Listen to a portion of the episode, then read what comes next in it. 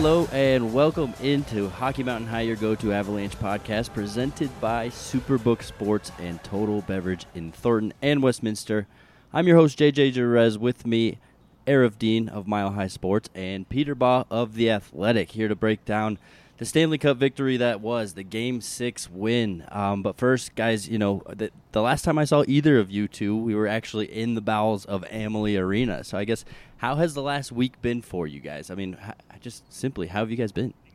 Things are good. Um, yeah, it's been a hectic, hectic few few days. I haven't slept all that much. Been a lot of work, but uh, but it's been fun, and yeah, it's been an exciting time. I got back Monday early morning. Actually, Peter was on the same flight as me and very uh, early. very early flight, and uh, woke up Monday sick and spent 48 hours in bed. But I needed it. We're refreshed. We're ready to rock and roll. I can't believe it's been a week. It's been kind of a blur.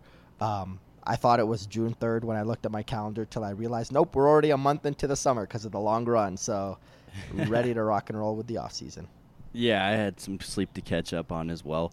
Um, I guess with that, you know, having it, it's now been seven days since that Stanley Cup victory. At, at, what point did it sink in for you guys that like, wow, the Avalanche actually did it here? Was it was it early on? Was it shortly after the game, or did it take a few days to set in?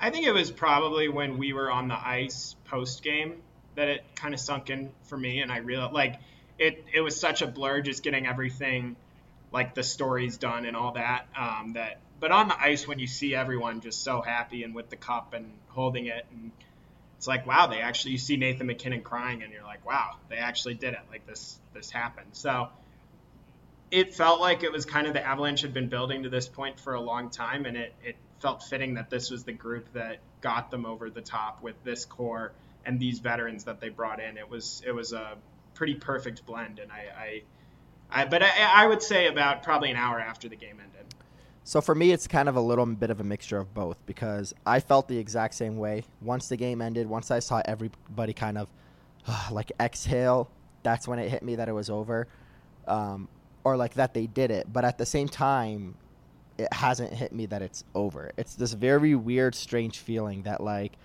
JJ, you know, you've been watching this team for a lot. You know, for you've been you've been covering this team for a lot longer than Peter and I. Uh, I've been watching this team for a long time. You've been watching this team for a long time and it's this this expectation that the season ends in one of two ways. It either ends with a jerseys off our back game, which means the Avalanche did not make the playoffs, or it ends with a series loss. But there is this weird feeling in my head because we've had it twice already in these playoffs where it's like the Avalanche won their series, they're awaiting the next thing. But there is no next thing, like it's over. And I think it's not really going to hit me that the season is over like it hit me that they did it. They won the Stanley Cup. I was at the parade. I saw Jared Bednar choking up while giving a speech, probably half drunk. Uh, I saw you know all the guys celebrating and all that, but it hasn't hit me that the season's over, and I don't think it really will until I see the first thing come across that says Nazem Kadri or Andre Burakovsky or Josh Manson or someone signs X amount of years in a different city. I think that's when it's going to hit me that the season is over. But in terms of winning the cup, that that hit pretty quick on the ice. Yeah, I'm with you. That that moment on the ice is probably you know hearing Gabe Landeskog get choked up talking about EJ and and just seeing the emotion like Peter pointed out. That's definitely when I think it really hit me. And um, yeah, I mean just covering that part was kind of hectic, right? Because it was our first go at covering an on ice Stanley Cup championship. Championship, so it was kind of like all right, what do we do from here? Who, where do we go? Who who do we talk to? How do we approach this? Uh, trying to make some content. So it was fun to figure it all out in the chaos and the jubilation. Um, and yeah, I, I, I still parts of me are like, all right, we're getting ready for practice here. Uh, yeah. when's more when's the next morning skate? But no, um, but yeah, let's get into that celebration. Right, the parade was awesome. I think uh, the turnout from the city of Denver was unreal. Uh, I love to see how many people got out there and, and, celebrated with the team. And what you saw at Civic Center was only a fraction of it, too, right? Think of all the people along the parade route that didn't quite make it all the way to Civic Center. So, um, yeah, I guess just talk about the, the parade and the celebration there at Civic Center through your guys' eyes, because I know I stayed home. I watched it uh, on television. It, seemed a bit hectic for me, but I know you guys were there. So, what did you guys see? What was your favorite parts? And, and just break it down. Yeah, well, I think Aarif and I both watched from the same spot. We were kind of in front of the, the Civic Center, and they did brief access with Nazem Kadri and Bowen Byram. And um, yeah, I think everyone was certainly elated, um, certainly really happy, and many of them very, very, very, very, very drunk. Uh, especially the Finns and the French Canadians. I think those were the two. Holy crap! Those two pairs. I mean, Girard was. He was so funny. He was like trying to conduct the crowd on when to clap, um, and then Obe Kubel was was definitely enjoying himself. yeah, he was gone too. Um, That's true. And then the the two Finns were both like, I mean, Mikko Rantanen's on the stage joking about how the parade was was bad for him and how he's not going to be able to speak English after all was said and done. And yeah, it was pretty funny. And then Lehkonen was. They both were drinking beer out of their shoes, which they put back on their feet. and just like ridiculous nonsense. Um, so yeah, they were definitely uh, enjoying themselves, and I think like it, it's it's fun to be around people who are happy and excited, and so I think that was was kind of one thing I'll remember from that is just that there was a lot of a lot of joy there and a lot of uh, um, people definitely seeming to soak in the moment, and they obviously earned it. This was a long time coming, like I said earlier, and and you just saw how much it, it meant to all of them.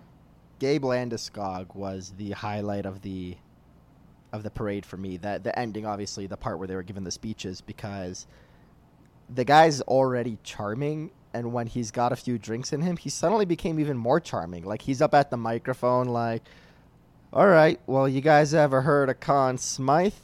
Well, let's talk about the best person on the planet, or whatever he said about Cale Makar." Or he went in there and he interrupted. They, they, you know, they had the lineup of guys that were going to give the speech, and they said it was going to be EJ and Nate and Mikko and Cale and, and Jared Bednar. Um, I might be missing a player in there, but they uh, and obviously Landeskog himself. But Landeskog was kind of you know coming back and introducing each player that was coming up next, and then they finished all of the players, and Alan Roach was about to go up there and do the next part of the celebration or the ceremony because he was the MC, and Landeskog just like cuts in his way, grabs the microphone and reads the crowd and introduces Nazem Kadri and has him give a speech too. Like it was just he was so charming. His introductions were great.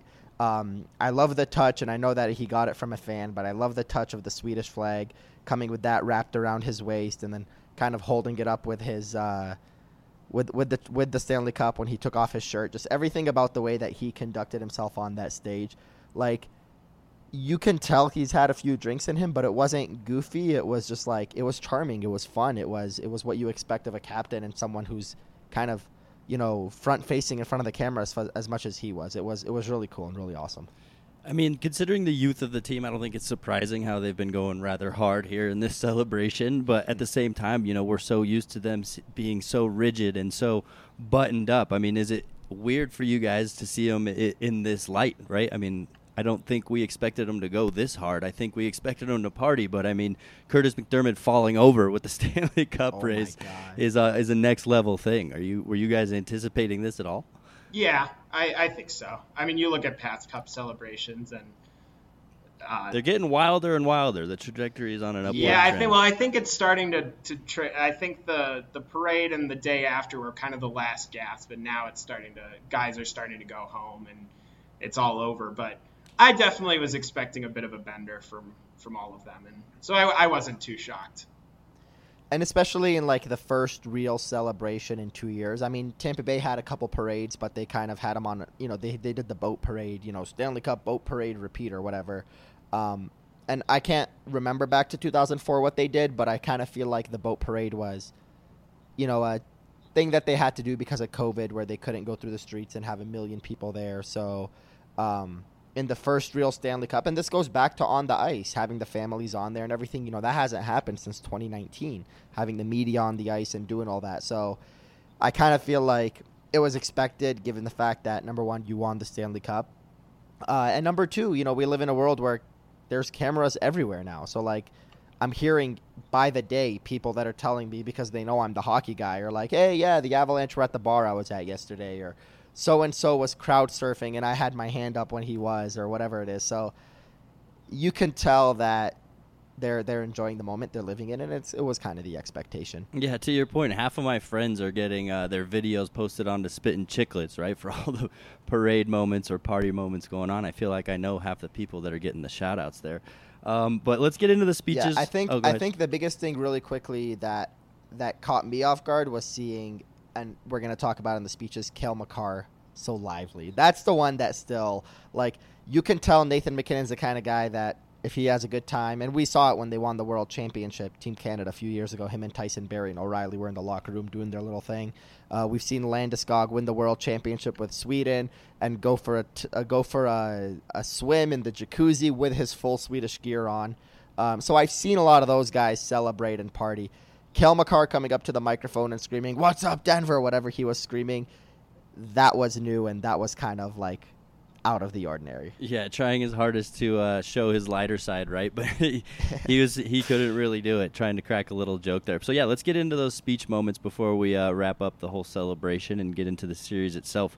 Because I think we saw a lot of powerful moments, right? I think uh, Nazem Kadri being awed by the crowd was awesome. Obviously, Jared Bednar, I think, is everybody's favorite moment, getting choked up. Landeskog dropping f bombs. Cale Makar. I guess which of the speech moments was your guys' favorite? I think for me it was actually MacKinnon. just how he just looked so happy and so at peace. And I think that that for me was maybe he didn't say anything particularly funny or like anything particularly notable, and he wasn't crazy expressive, but you could just tell just how happy he was. And I thought I thought that was cool to see because I think as Sakic said going into this, like MacKinnon wanted this as bad as anyone. He I think he would have felt like his career had a huge void in it if he had never gotten to this moment. And so I think you can just kind of like when you listen to him talk and you see that smile and how authentic it was, I think you could really just tell how much this meant to him. I don't want to say more than other guys, but maybe more than other guys. I don't know. I feel like there was a little bit of self-deprecation in what he said when he said, oh, I, I, I, guess after finally year, f- nine years, I finally yeah, won something." he definitely right? harkened yeah, my, back my, to the my ninth year, my ninth year, and I finally won something. I guess. Yeah, yeah, exactly. yeah. He definitely harkened back a little bit, but it wasn't like Yeah. a crazy speech or anything. But I, I did just think he looked so happy, and I thought that was for someone who's so intense. Um, to see that, I think was pretty eye-opening for me. I'm with you 100. percent It looks it was, like it was a big relief. a huge weight has been lifted off of his shoulders, right? I mean, he even keeps saying, "I don't even know if we'll win it next year," because it sounds like he plans on celebrating so hard because that goal, that hurdle, was finally uh, leapt for him, and yeah, you could just you could just see it in his face. He's a different person all of a sudden. I don't remember where he said it, but it was, "I'm gonna get fat as shit this I summer." think it was, so it was I don't know about ESPN, a- I think. I don't know about a repeat or whatever. Yeah. But I'll tell you crap. what, training camp's going to roll around, and it's still going to be Nathan MacKinnon. Like this guy, is, 100%. he's his uh, his joy will last, and I think he's going to let himself feel it. But this Nathan MacKinnon isn't built to win one title and then relax. Like I think he's going to want to keep keep going. He might be more content or calmer or whatever now that he knows he at least will have the one, but. He's gonna. He's he's still gonna be Nathan MacKinnon. Yeah, he's gonna have some ice cream, but you know his version of himself being fat is already more slender than any of us three already are. So I'm yeah, not worried Na- about it. Nathan MacKinnon, the only guy that's more shredded than him, from what I remember from locker room access, is Val Nichushkin, and that's because Nichushkin is literally a machine. like, but yeah, no, you, excuse me. You can just tell that there's uh, there's a sense of relief to him, but you can, like Peter said, like as soon as training camp comes around, not even training camp, as soon as summer training begins in the next coming weeks, whenever he gets back on the wagon and you know gets back to training, the hunger is there to do it again, and, and it's it's Nathan MacKinnon. You know, year number ten, he's he's gonna want it even more.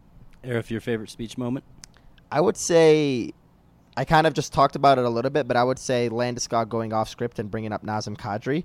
Um, what I liked about that was the fact that it kind of there was a sense to it, and you can tell throughout the playoffs, well, throughout the entire regular season, mostly in the playoffs with the St. Louis series and when everything that Kadri was becoming not even a bit, but like a really big fan favorite. And, you know, I think Alan Roach went up there and he even said, he said, we're going to hear from a lot of your favorite players. You're going to hear from Gabe, Nate, Mikko, EJ, and Cale. And you can tell Gabe kind of read the room like, no, no, no, we got to have Kadri speak. And my favorite part about that was that it was off script. It was reading the room and giving the people what they wanted. And I actually genuinely loved Kadri's elation, kind of like what you and I were talking about post game, game six. That like when he raised the Stanley Cup, there was like such vigor and passion in the way he raised it. You can tell it meant so much to him. But he was doing this thing where every time he would come up to the mic, he was jumping, like both his feet, like just pure elation, pure excitement, jumping up and down. And uh, what did he say? His tacky joke was like, you know, there's because it was uh, kind of starting to sprinkle and almost rain. There was a little bit of thunder. He goes, "Thunder, lightning, it don't matter. We're coming with the avalanche." Ah, it was it was a terrible joke, but he was just having so much fun. Yeah, he was really uh, just living it up in that role, right? I saw him so many times with his arms spread wide open, almost like the, the wrestler villain coming to the yeah. stage. Like, let me Just hear like you, let me hear soaking you. Soaking it in, soaking it in. Yep. He he walked up the second time with you know, or the first time when he was introduced with the with the hand to the ear, like what he did in the St. Louis series. Um, when he first went up to the microphone to speak, when Landeskog introduced him, he said. I forget the word, but it was kind of like, "Are you guys kidding me with this?" Like he was you can tell it wasn't scripted. It was like legit. He looked as far as the eye can see and saw people and was just like, "Holy crap!" Right. He had no idea there were that many uh, hockey fans in Colorado, did he? Um, all right. Well, let's take a quick break. That was fun. The celebration's over. Let's move on. But uh, let's talk about our friends over at Superbook Sports really quick. Summer is here, and there's no better time to make your first bet with Superbook Sports. Along with its usual vast betting menu, Superbook already has a lineup for every pro football game this fall. Plus, when you make your first deposit on the Superbook app or sign up at superbook.com, they will match 100% of your money up to $500. It's never too early to start thinking about football at Superbook Sports. Place your bet and start winning today. Visit superbook.com for terms and conditions. Gambling problem? Call 1 800 522 4700. And that, guys, brings us to the series itself, right? I think 4 to 2 win Avalanche taking it in Game Six. I think that's a, what a lot of people called, right? I mean, Aarif, you and I both predicted that exact same thing. I know Greg Wyshynski was on that train as well, but I wanted to get into that sixth game. It, it felt almost predictable, right? We heard the comments from Mikko Rantanen about how there was less pressure on the road, and, and in hindsight, it, you really let that sink in. You're like, yeah, that makes a lot of sense. So, I guess what do you what's your guys' thoughts on that sixth game being the one they get it done. Don't don't you feel like that was rather predictable in terms of you know where all the pressure was lying? Yeah, I mean, look, that game could have gone either way very quickly. Like like it was a lot of these games were really close hockey games.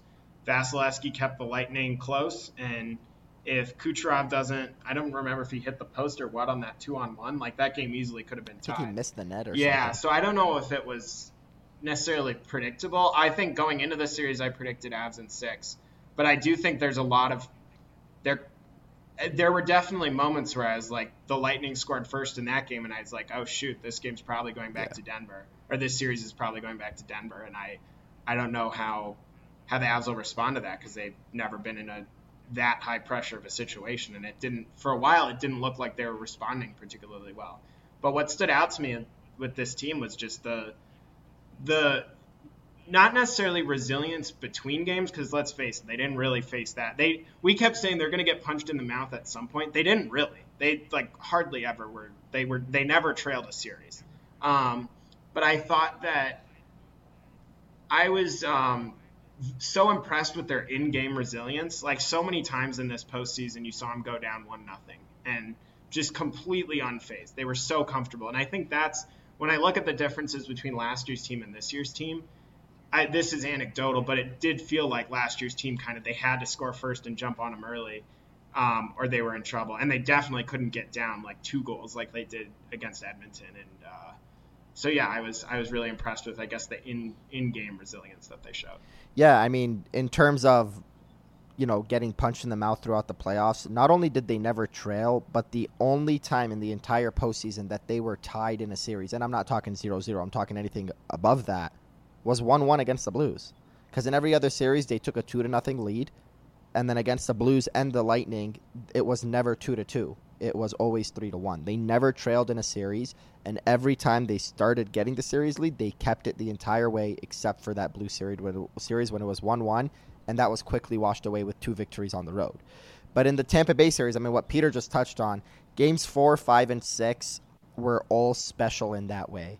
Game four, the Tampa Bay Lightning came out, played hard, took a one nothing lead. I think ended up taking a two to one lead. The Avalanche tied it, won it in overtime on Nazem Kadri's goal. Game five, you know they lost, but trailed one nothing, trailed two one, always fought back, always had that in game resiliency to get back in the game.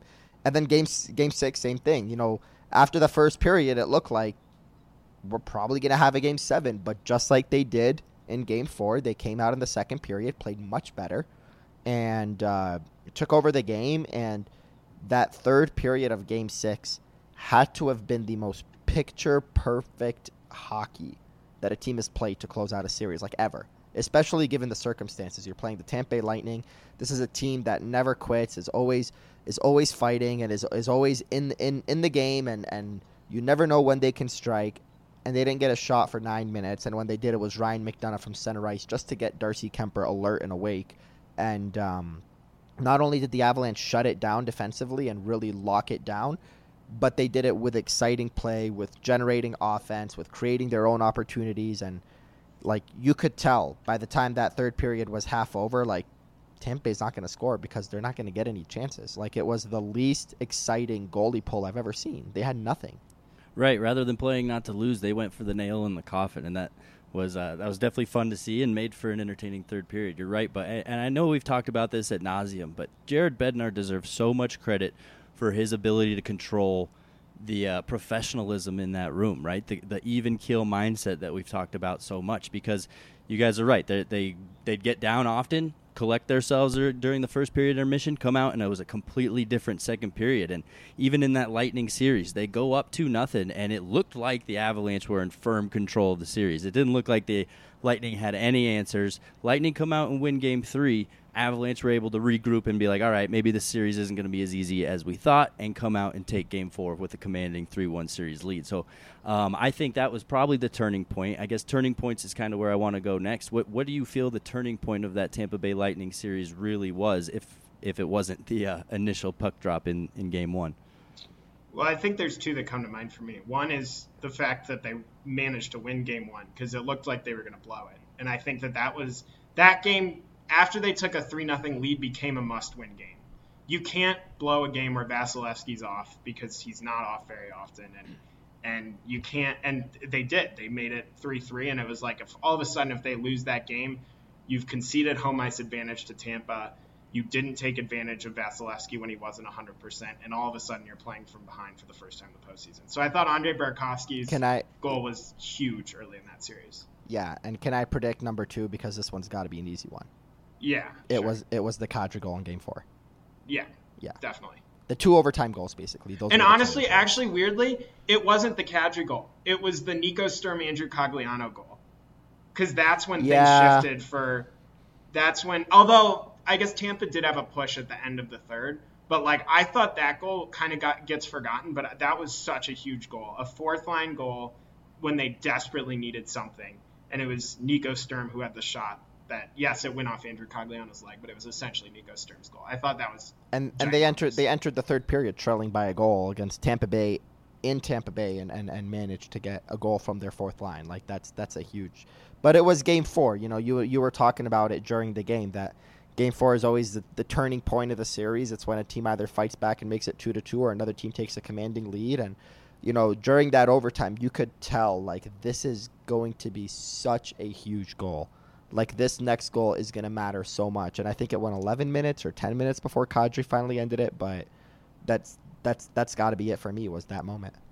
Yeah. And there it was the same story as as uh, Game Six, right? They during overtime, the Avalanche shut them down. Didn't really let Tampa Bay even create many chances at all. Yeah, they really tightened up at points. I'd really like to they, go back. I'd really like to go back real quick throughout the entire postseason, even the game that they lost when Tyler Bozak scored, and look at the shot differential and chance differential for every overtime game the Avalanche played because they had to have outshot teams like 35 or 40 to 10 in overtime periods.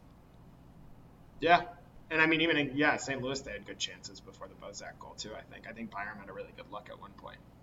Yeah, Byram was unreal throughout the playoffs. I don't think he's getting enough credit, especially from the players. Right? I saw him calling all the guys out during the parade, like, "Oh, Cale Makar's here, Nazem Kadri." Bowen Byram had a lot to do with that. I wish they would have acknowledged him a little more, but um, I think Bowen Byram had plenty of fun. Oh yeah, yeah, he, he, he had a good time from, especially from. Uh, the cop thinking he's just a regular fan, right? All yeah, the way I mean, to uh, just why get rowdy. acknowledged when you're a player is where the cop in the city had no idea who the hell you were. um, so I guess with that, you know, we all know Cale Makar won the Conn Smythe era. We know you had a vote in it, Peter. Did, did you have a vote in it as well? Eros let us all know. I did, yeah. Yeah. Um, I guess with that, Aarif has let everybody know. with that, um, you know, obviously he was the uh, MVP in everybody's eyes. Would you say that he was the MVP of that final series as well? And uh, I guess if not, who would you give that secondary um, MVP to from the Avalanche? I think he still was. I don't think Cale Makar was necessarily his best self in that final series. Like he was still really freaking good, but there were moments where he maybe wasn't quite games like he had a few turnovers that like the the one in game 6 was pretty bad that led to the first goal. So maybe but he still was logging so much ice time that I think it still was him. Um, honestly, I mean you you mentioned it earlier. I thought Byram was in a lot of ways the secondary MVP of that series for the Avalanche. If you look at it, he led that entire series in 5 on 5 ice time and when he was on the ice during those minutes, the Avs absolutely dominated in shots. There's a reason plus minus is a misleading statistic, but there's a reason he led uh, the playoffs in plus minus. Like he was excellent, excellent, excellent. And then I think you have to obviously Nathan MacKinnon and was was unreal, especially in Game Six. He was he looked like a man on a mission, and that's how teammates have described him, and that's exactly how he played. So I think those are the ones that that come out in my yeah. And, and let me let me continue from there. Um, you know, you talked about Bowen Byram, you talked about Nathan MacKinnon. Uh, Gabe Landeskog had a good hand in the series, especially early on. He was getting some crucial goals there. Uh, Val Nichushkin, I think Landeskog ended the series with three goals, all in the first three games. Val Nichushkin had some big plays in there. Mikko Rantanen quietly putting up eight points in the first four games before going pointless in games five and six. Uh, Darcy Kuemper hanging in there, as silly as that sounds. Like, basically, what I'm trying to get at in listing all of these names is they just they had a full team effort. Like Cale Makar didn't need to be above and beyond above the rest. What I thought was really fascinating about the Avalanche's series, about the Avalanche's Stanley Cup playoff run as a whole, and this is something you and I talked about, I think, a little bit, JJ, is they did it in such a different fashion than what we've seen in the past. Number one, they did it with a goalie that had a 902 save percentage, and he only climbed back into the 900s in that Game 6 victory. And obviously, he won 10 games, the other goalie had won six. Uh, but I don't think Frankie was that much better. I think he was a 908 if I want to if I want to predict. I think it was a 908 in the playoffs, but they did it without a goalie. they did it without a I'm still over coming out coming out of that cough from the Stanley Cup final, but they they did it without a goalie that dominated. They did it without a goalie that they drafted and developed, and they did it without a big name superstar uh, forward, I should say, dominating the heck out of the games. Like they didn't have Kucherov with 30 something points. They didn't have Nathan MacKinnon in past seasons where he's got like eight goals and seven assists in 12 games or whatever, and then everybody else is kind of below him. All of the forwards by committee. Gabe Landeskog had 11 goals, 11 assists. MacKinnon had a couple points more than him. Nichushkin, I think, was up around 10 goals. Kadri, before his injury, was up at a point per game. Mikko Rantanen, I just listed a bunch of guys. Mikko Rantanen led the forwards in points. So, like, it was a very by committee playoff run. And that's not to take away from Cale Makar, but in that final series specifically, that's how I saw it. I saw a lot of guys pulling their weight. Yeah, I will say though that I don't know if I fully agree of like the no Nathan MacKinnon scored at 53 goal pace the entire playoffs. So Yeah, but I, but in in past playoffs, what has he had? again, he never played in the he never played in the conference finals of the Stanley Cup. Like it's easy to say that because he had. I mean, look at his numbers against Nashville that these playoffs. Like it's it's. I think that Nathan MacKinnon's numbers were definitely inflated in past. I mean, he was excellent in past playoffs, but it helped that he was playing the. He, he, didn't play in the conference finals or the or the Stanley Cup where the defenses got a little tighter. Yeah. Because I mean, if you look at these playoffs, first round against Nashville, he had um, five goals in four games. Yeah, yeah. So, like, he, he was still doing that. It was just then when you play some of the more stout defensive teams that your numbers go down a bit, which you're going to play those the farther you get in the playoffs. Yeah, and I'm not taking away from his performance. He was incredible. The biggest number for me with Nathan MacKinnon that's just so ridiculously eye popping is 117 shots. Like second place on the team had 72. He was far and away the like the generating the most and, and creating the most. Um, but the kind of the point that I'm getting at isn't that he hasn't he wasn't good or like he wasn't his dominant self. It's that a lot of guys had those moments. Like Gabe Landeskog coming off of you know sitting the last two and a half months of the season or whatever it was, 11 goals, 11 assists in 20 games. Like, holy crap, great performance. Val Nichushkin had nine goals. Kadri obviously 15 points in 16 games, uh, but not much of a in a very limited role. We'll say in the Stanley Cup final. It just seemed like like Devon Toews five goals, 15 points in 20 games. It just seemed like everybody was able to elevate to that level rather than what we saw last year, where you know guys played well Brandon Saad had a lot of goals, but Nathan MacKinnon was way up here. Or in the bubble where like Nathan MacKinnon was way up here, Kadri and Burakovsky burst, but there was a separation. So it looked like a lot of guys were up there, and it's just funny. They play on different lines this playoffs. There was the constant changes of the lines, but it was still MacKinnon, Rantanen, and Landeskog, not in that order. Rantanen, MacKinnon, and Landeskog that led the charge offensively, um, and and you know led the team. I think it's an obvious testament to the strength of the group around them too, right? I mean, Nathan MacKinnon doesn't have to carry as much weight, but I think what we saw this playoffs, and I, have already put this out there in the public once, but you saw the guys, the core guys, the Nathan MacKinnons, Landeskog's, Cale Makars, set the set the path early, right? They would take care of uh, goal scoring. They'd get one uh, maybe early in the first, second period. And then in the third periods, late in the games, when you needed it most, you saw more of the depth guys show up. That's when you saw the Coglianos. That's when you saw Darren Helm in St. Louis, right? Val Nichushkin.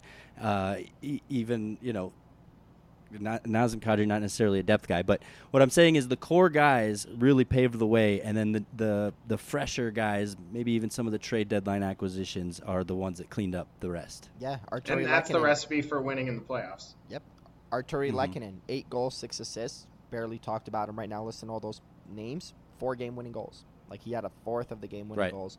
Josh Manson, like his offensive production, he had three goals in the playoffs. Like this is a guy that rarely scores three goals in a regular season uh, in a full regular season and has only done it, you know, this past year for the first time since uh, since 2018, I want to say, and he had three in the playoffs. So just everybody was pulling their weight. Yeah, I mean, and and big goals from Manson too. Yeah, overtime. I think he one had point. one overtime winner against Edmonton. It was, I think, to make it two nothing. It, it was all when the game was in one within one goal that he scored all his goals. His overtime winner, he had a goal against Tampa Bay. I remember that in the first game or in the seven. and that game. was it was the seven. It was the second goal of the seven nothing game. Yes, that's what it was. Uh, his overtime winner was that Edmonton or was that St. St. Louis? Louis game one. That was St. Louis. Yeah. Okay. Yeah, hell of a series from that guy, and he's probably going back. Well, not going back. Maybe going back to Anaheim, but he's probably not coming back. But hell of a series from that guy. Like just such a great addition. I mean, looking back to the trade deadline, right? I, I remember feeling after it was all said and done, like, man, th- this, these moves from Joe Sakic feel a little bit excessive. Like this team was already really great, and he went and made four new additions to the everyday lineup. So, um, I mean, they kind of, I wouldn't say breezed through the playoffs, but it looked pretty easy. Do you think Joe Sakic kind of created even a, a deeper recipe for the rest of the league to emulate? Like, hey, make – more moves during the trade deadline, or do you just think they were just such good moves that no, no, no. that yeah. that's more important? Yeah, it's not the more moves; it's the right moves. And like, you saw that with Tampa the past few years; they yeah. made the right moves. Yeah. I mean, like Florida made a ton of moves this deadline. Yeah. They didn't work Florida, out. Florida went out and got the two, let's call them the sexiest names, the big name on forwards and the big name on defense, in Claude Giroux and Ben Chiarot. You know, Ben Chiarot's not a, not a light your lamp kind of player, but everybody was talking about this guy uh, the Avalanche made the right moves, and that's kind of what we're going to see Joe Sakic do throughout the next couple years, especially this offseason. It's not going to be about going out there and signing. Again, I'll use his name, Claude Giroux, or or you know Johnny Gaudreau or Philip Forsberg. It's going to be going out there and and finding the next Val Nichushkin, finding the next defenseman that you're like, what's this guy going to do? And suddenly he's you know as effective as Josh Manson was, or something like that. So it's about making the right moves, and that's what they made. I mean, they paid a hefty price. Justin Barron and Drew Hellison, like those are two big defensive core prospects that this team had that you know elevated their prospect core, and they're both gone, along with a couple second rounders, and and for good reason. Artturi Lehkonen and Josh Manson were massive parts of this of this playoff run. Yeah, so I mean, we've talked about Kuemper's importance. I guess looking into the offseason here, what do you guys think uh, is the right move for him? Is he somebody that you think that the Avs need to keep around to kind of keep that uh, position stable? Does he did he prove throughout this uh, playoff run that he might be a little bit expendable? What's, what's your guys' stance on the polarizing Darcy Kuemper? Well, I don't think he's necessarily expendable just because I don't think you look at the goalie options out there and there's not that many out there. Like it's it is not a it, it's not like the Avs are going to have an easy time fighting another goalie and it's not I don't think Pavel Francouz's performance in like game 4 obviously he played great at the beginning of the Edmonton series, but like that wasn't a super inspiring performance in throughout the the playoffs. You can't go into a season with him as your number 1. So if you don't bring back Kuemper, who are you looking at? Are you looking at Ville Husso, who has only played like 50 career NHL games, if that? Are you looking at uh, Marc Andre Fleury, who's been benched in the playoffs two years in a row and who's coming off a statistically pretty mediocre season? Are you looking at Jack Campbell, maybe? Like, who I think I heard on 32 Thoughts is Edmonton linked to him. Like, there's not a ton of options. So, I don't think Kuemper is expendable. I also think that there probably is a price that you have to walk away from him at, where if he wants to get like the absolute maximum amount of money that he can, that you're probably not going to be able to match it. But I also think that for everyone who is saying Kuemper's expendable, look at who else is out there because it's not like you're going to get a huge upgrade. Yeah, I mean this is exactly what happened last year when when Grubauer walked at you know pretty much the very last minute. It was trade Connor Timmins in a first rounder for Darcy Kuemper, or have nobody. So of course you're gonna take the route that many were saying for once Joe Sakic didn't want to trade, but um, and did did he pay a lot for Darcy Kuemper? Yes, absolutely. The way that I see it is, look, the Avalanche have a salary structure. They have a certain amount they can spend on goaltending. Pavel Francouz is coming in on that same number, that evergreen two million that he's had the last couple years, um, and it goes off of what Peter just said. If if Darcy's looking for the big number, you're gonna have to look elsewhere, and you might have to get creative. My prediction, even though Elliotte Friedman just mentioned on his uh, recent blog that the Islanders are probably not going to trade him or don't want to, I should say. But my prediction, if if uh, if Kuemper ends up walking, is doing the exact same thing, trading for one year of a pending UFA of Semyon Varlamov, who went on a run with the Islanders to the third round a couple years ago, and and doing that again because that fits your structure of that four to five million dollar range for your one A goalie with Francouz as your one B. So we'll see what happens. But then you fall. Are you just going to keep falling into this pattern of trading a huge amount for a goalie every offseason because you can't well, sign it's, someone? It's more of it's more of it's more of a desperation. I mean, it's I mean if if yeah, you have if to, if if Kuemper if Kuemper can get I don't know six and a half million or six million, get the Jacob Markstrom deal from another team. Um, if you're Joe Sakic, you might decide, hey, do I want to give Kuemper six times six or do I want to you know, trade a second rounder and a prospect or whatever it may be for Varlamov instead, and kind of keep kicking the can down the road until like, hey, hey, number sixty, when are you going to be ready to do this thing? So. Uh, that's kind of the way that I see it. But uh, even if they sign Kuemper, like I said, it's going to be within a salary range that makes sense for the Avs, which, in my opinion, is that four to five point five, four to maybe five point seven five million for your starting goalie, with Frankie making two million. Um, and then the term has to make sense as well. If, if Kuemper's looking for five, six, seven years, I don't think he's going to get that here. I think against traditional opinion, you know, this last series just showed us that you don't need to have the most amazing goalie in the world to get it done, right? There are more aspects that you can um, focus on that, that'll help you beat the rest of the NHL, and not only that, it, that be way better than any other team that uh, you, you, face. So, um, just getting a goalie in here, I think, is important. I'm, I'm with you guys. You can't overpay him and just get Darcy Kuemper just to get him back. But um, yeah, I mean, beating Vasilevskiy, I think, was the biggest mountain that they could could have climbed, and they did it pretty easily. So, um, yeah, I, I feel like they just have to keep building on the building blocks that they have in place now. Yep, and I he think- was excellent in games four and six when they needed him. to Yeah. Be. and Yep. and he had an excellent regular season. Like, let's not forget the eye injury. Like that might have changed it. Like this, his whole postseason could have looked completely different. I don't know that. Like, I, it's hard to know I exactly feel like the it severity would. of all of that. I'm with you. Yeah. Like he was excellent in the regular season. if there was one bit of adversity they faced in the playoffs, and maybe I'm grasping for straws here, was that injury. In game three of the Nashville Series, where everything's going well and you're going to breeze through the first round again, and then Darcy gets that injury, and you have to turn to Pavel, and it's like, oh, thank God Pavel figured this out. And then Darcy had to leave again, and oh, thank God Dar- uh, Pavel figured this out. And then we find out at the end from Jared Bednar that he was like retraining his eye two or three times per day. Like, you know, there was something still affecting him from that. But that could have been the big one. Like if Darcy was out from Game Three of the Nashville Series to the end, uh, do the Avs win the cup? Do they No. do it with? Do they do it with Pavel Francouz having to win 14 games? I don't. so that's so. the thing. Exactly. So that that's you know I, I agree with that, but but that's kind of the thing right there. It's um, Darcy. Is he you know is he the Avalanche's version of Vasilevskiy? Absolutely not. But if you can get some stability with him and it makes sense money wise and it makes sense for him as well that like hey you know I, I know what I I know what I can bring here and I know what the, what the team has. Look, the beauty of winning is people tend to want to stay. I'm not saying Kadri and Berkey and all these guys are going to take pay cuts, but like people want to be a part of it. I should say. You know, Patrick Maroon could have gotten a I don't know how much more money, but decided to re-sign with Tampa Bay for two years at under a million dollars. Like people want to stay on your team when you have a winning recipe, and uh, that might be something that they could entice Kuemper with. Yeah, and living in a beautiful city and state helps, which Colorado does have to its advantage, as does Florida. And Florida JJ has the tax. And Florida has the tax advantage. The tax too. thing helps, yeah. JJ always has to mention Florida. Got to, you got to love that state. What a beautiful place. Um, I wonder if they have a Total Beverage down there. I hope so because I need someone to deliver my booze. But everybody knows Total Beverage in Westminster and Thornton, right? Sure, Total Beverage has an incredible selection of beer, wine, and spirits, but did you know that they deliver? Did you know they have curbside pickup available? And did you know they do online wine education classes? If not, it's time to get to know Total Beverage again. Stop by on 104th and Thornton or on Sheridan in Westminster and see for yourself. Or you can always find weekly deals, events, and even drink recipes online at totalbev.com. Total Beverage, everything you need and more.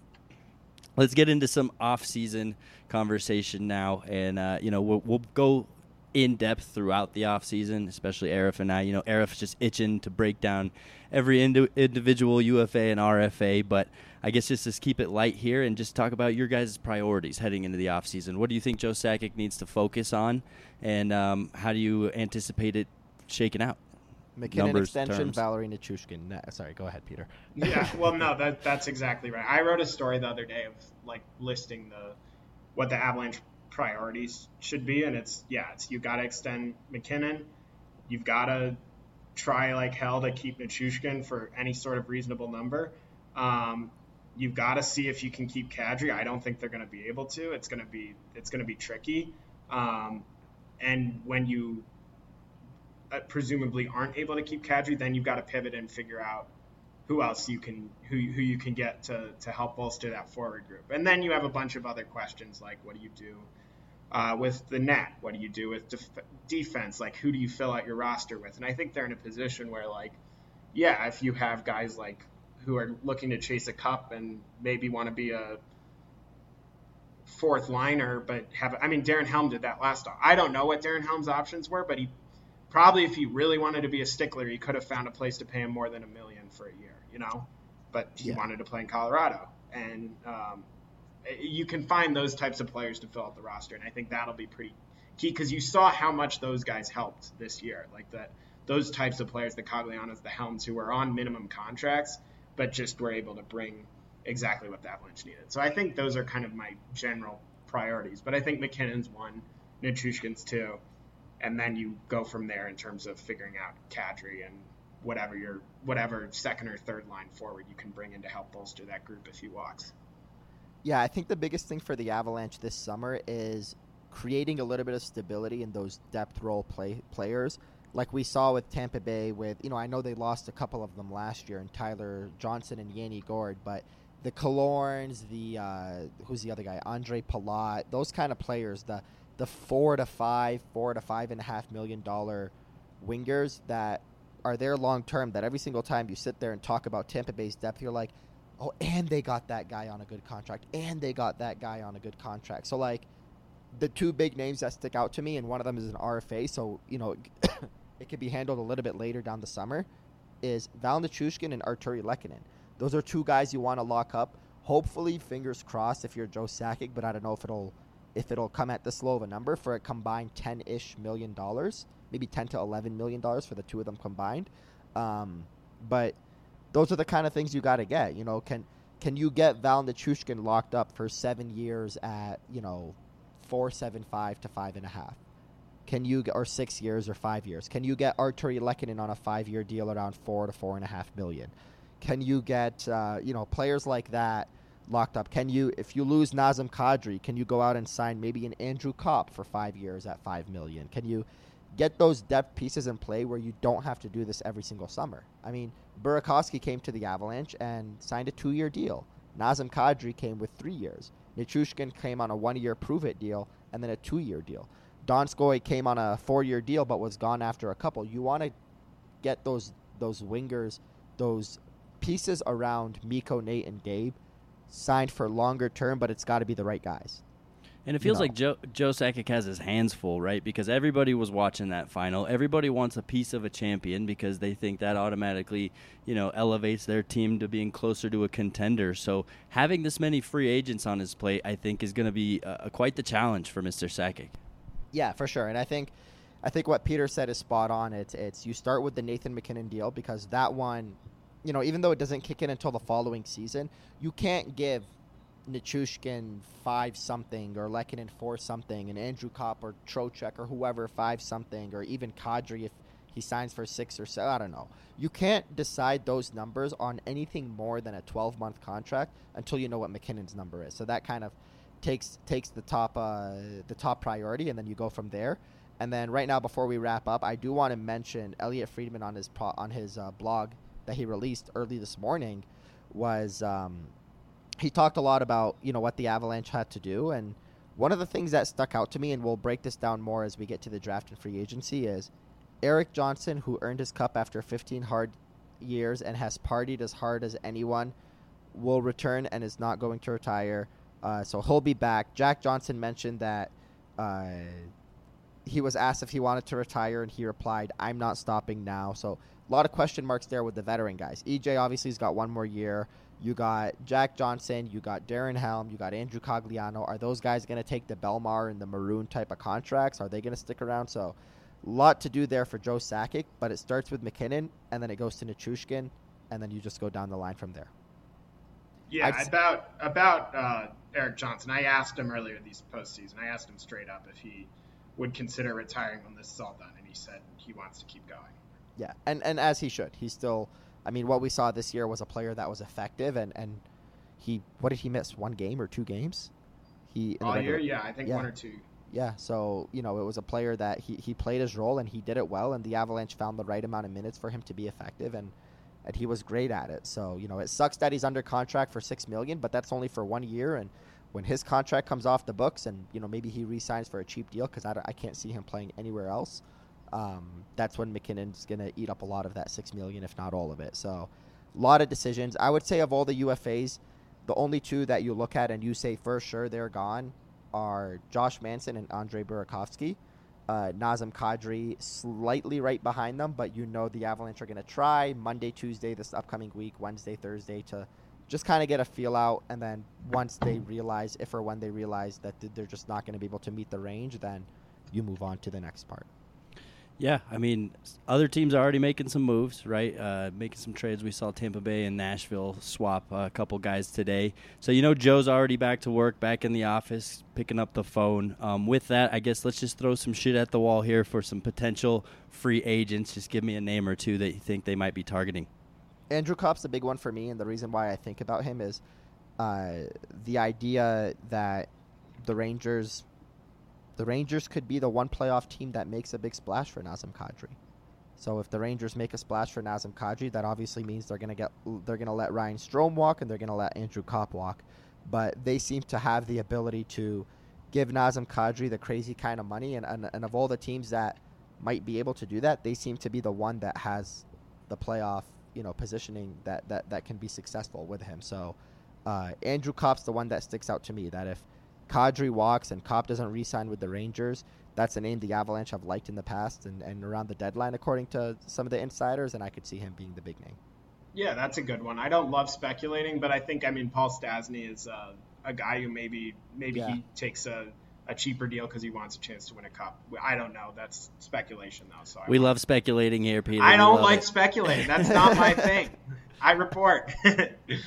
All right, fair enough, fair enough. So, two quick things I want to get to before we wrap it up here. Um, since you guys are the writers here, I just want you to put a title on the season real quick. So, fill in the blank here for me. This was the season of.